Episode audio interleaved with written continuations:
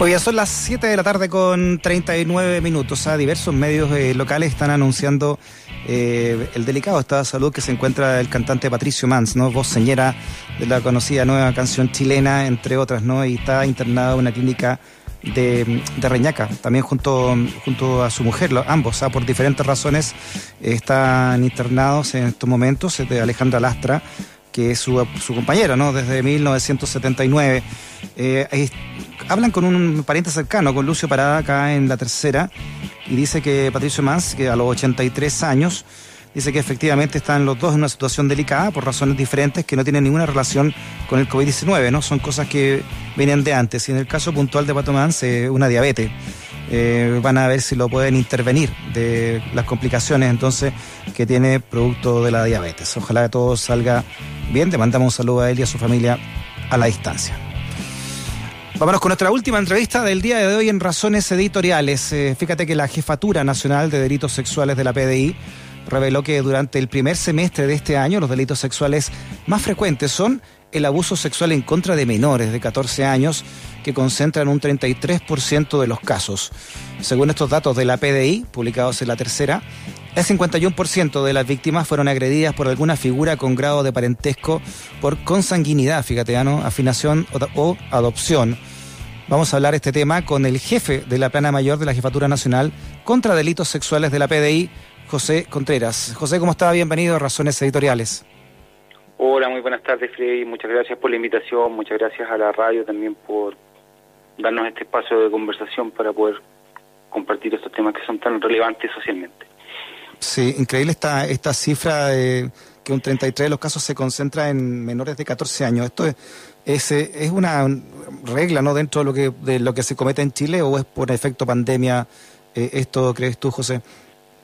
Mira, nosotros eh, venimos levantando información desde hace varios años y hemos comparado la evidencia internacional respecto del comportamiento del fenómeno de la violencia sexual, especialmente aquella cometida entre eh, contra niños, niñas y adolescentes. Y el abuso sexual, bueno, es uno de los delitos preponderantes en materia de eh, lo que significa las denuncias y la investigación. Por lo tanto, es un fenómeno que se, se comporta bastante transversal a nivel nacional e internacional. Por lo tanto, ese es uno de los delitos que más se denuncian y que las víctimas sean menores de edad o que sean niños, niñas, adolescentes, eh, también obedece a que son aquellos que son más vulnerables de, ser objeto de este tipo de vulneraciones. Sí, y, que la mitad de estos delitos eh, contra menores de edad sean con alguien de un grado parentesco, incluso consanguíneo con esta, con la víctima, también es entre comillas parte de, de la estadística? Nosotros tenemos, nosotros hicimos un desglose, ¿no es cierto?, de, los grados de parentesco. Nosotros hablamos de, eh, de ácido, de abuso sexual infantil o agresiones sexuales infantiles, ¿no es cierto?, en el contexto intrafamiliar, en el entorno cercano y también cuando se habla de sujetos desconocidos, como va a poder diferenciarlos el uno con el otro. Y eso respecto de aquellas personas que son víctimas con la relación con su, su victimario y efectivamente, mayoritariamente, más del cerca del 80% de los casos eh, en víctimas de violencia sexual, su victimario es conocido y un porcentaje altísimo también de ese obedecen al círculo más cercano de la víctima. Y en pandemia claramente hoy día se puede visibilizar porque hay una disminución de, del número de denuncias, ¿no?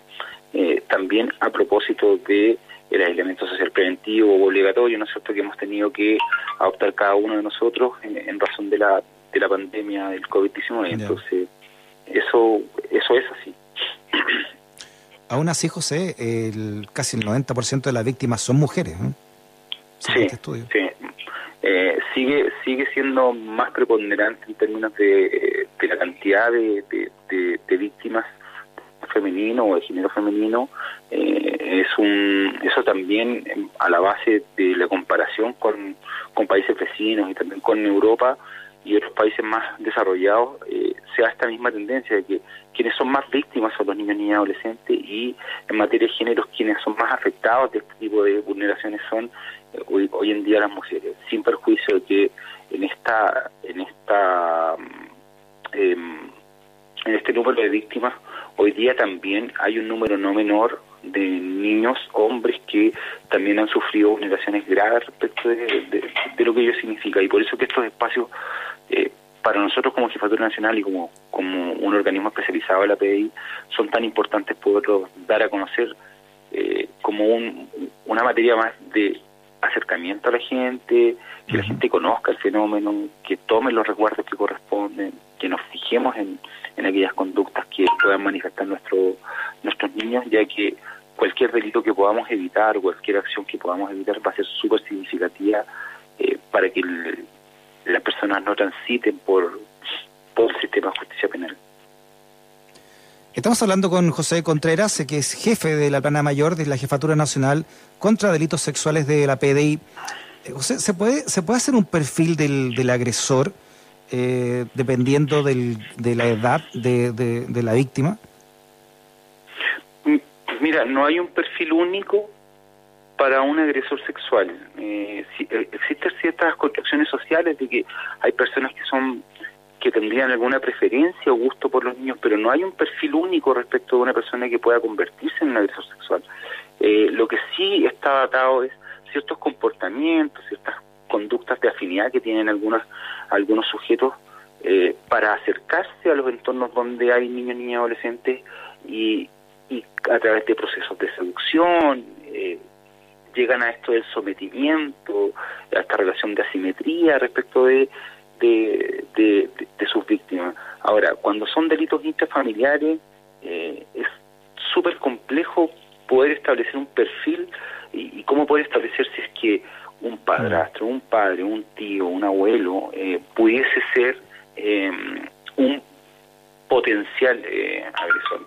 Lo que sí, lo que lo que uno siempre em, eh, basado en la experiencia trata de transmitir es el cuidado parental, las medidas que deben tomar los padres, creerles a sus hijos.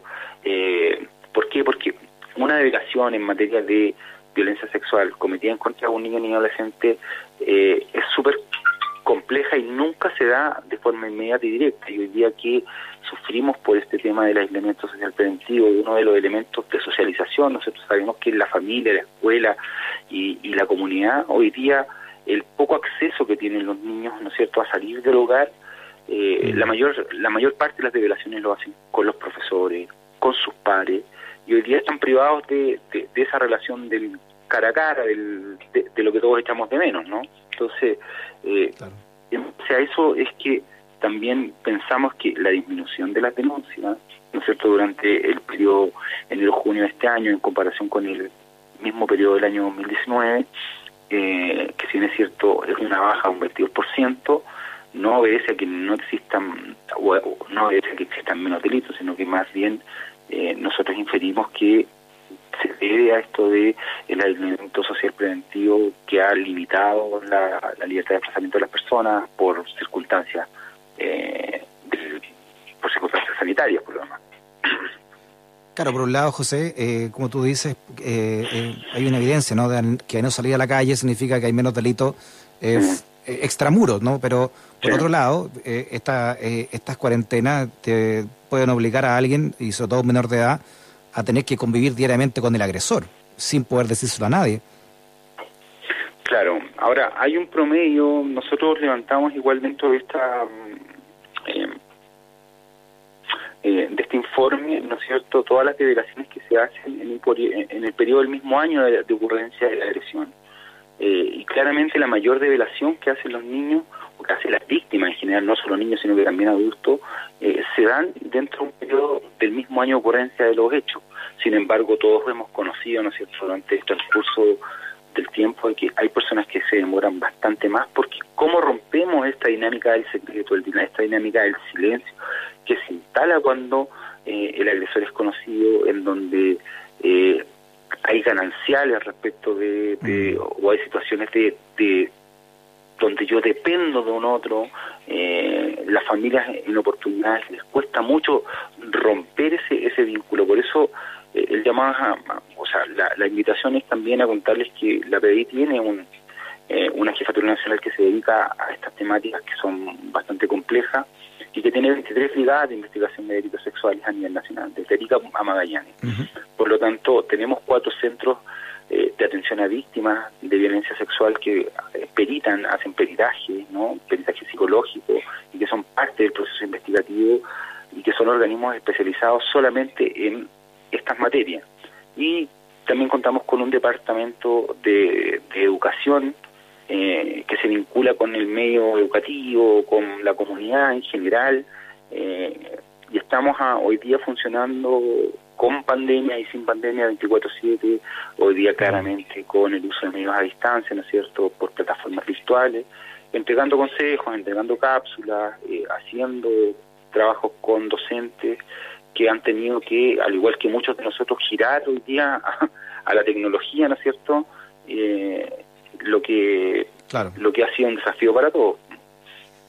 Claro, sería bueno quizás ahí, no sé si ustedes ya lo han hecho, eh, algún tipo de campaña puntual, ¿no? Hacia, hacia los niños y niñas, para, para que reconozcan cuándo son abusados primero y segundo, ver cómo pueden denunciar, qué caminos pueden hacer, porque como tú dices, de repente en la misma familia se tapa esto porque hay una dependencia económica con el abusador, ¿no? Como le ocurrió, por ejemplo, en el caso de Ámbar, que quedó tan al descubierto, ¿no?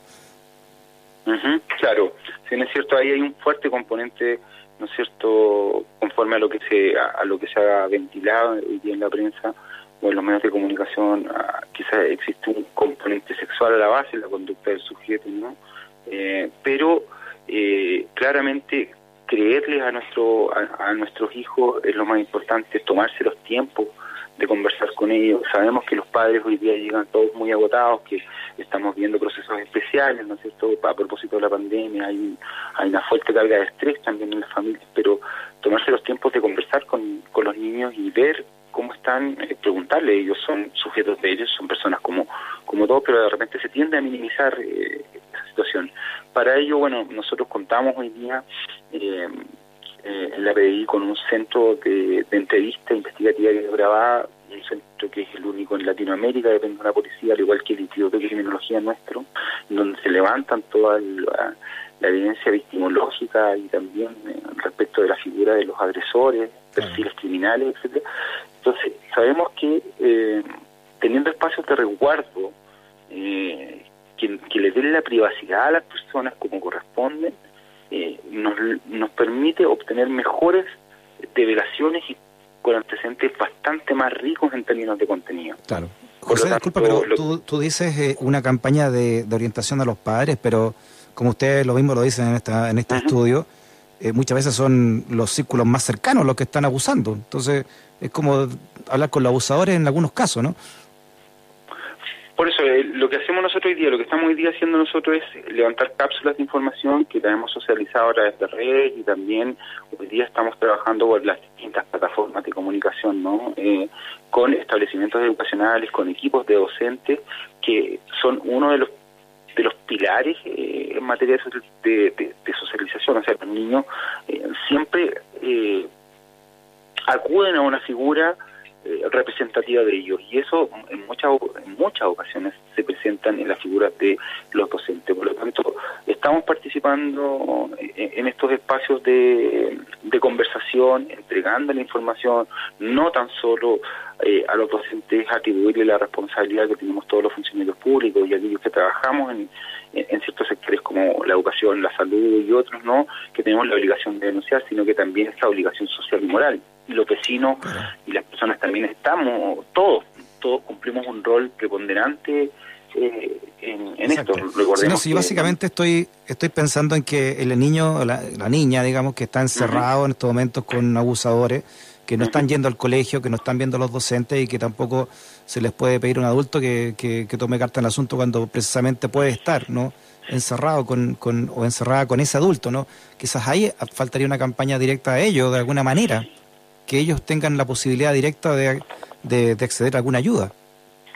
Yo creo que espacios como estos, Freddy, el de ustedes, que si es cierto sabemos que hoy día los niños y los jóvenes no, son quizás nuestro no son quienes escuchan la radio, pero llegar de alguna forma a aquellas personas que puedan tomar conocimiento, nosotros la invitación que hacemos es que a lo menos la PDI tiene canales de comunicación que es nuestra nuestra plataforma virtual que es el www no es cierto punto pdichile arroba eh, pdichile.cl eh, también trabajamos en, en coordinación y, de manera interinstitucional con otras instituciones como el Ministerio Público que han ofertado hoy día a través de o han puesto a disposición de la gente a través de, de plataformas virtuales formas de denunciar sin la necesidad de que la persona asista presencialmente eh, yo creo que hay hay plataformas, hay hoy día eh, elementos suficientes, el Estado en general eh, desde los años 90 ha ido progresando en esta materia. Nunca los esfuerzos son suficientes, pero sabemos que en la medida que podamos contribuir en minimizar, aunque sea uno, de tantas agresiones que ocurren día a día, va a ser un punto importante. Nosotros trabajamos en un circuito completo y, y la verdad es que siempre va a ser significativo para nosotros que trabajamos en esto y que vivimos el, el dolor de, las familias también que, se han visto afectadas, eh, siempre va a ser significativo porque esfuerzo yo creo que es un rol social de todos. José Contreras, jefe de la plana mayor de la Jefatura Nacional contra Delitos Sexuales de la PDI. José, muchas gracias por tu conversación, que estés muy bien. Muchas gracias, Freddy, muy buenas tardes, muchas gracias a todos por la invitación. Freddy puede ser una pesadilla gracias a sus razones editoriales. USACH 94.5, una radio que defiende sus razones editoriales.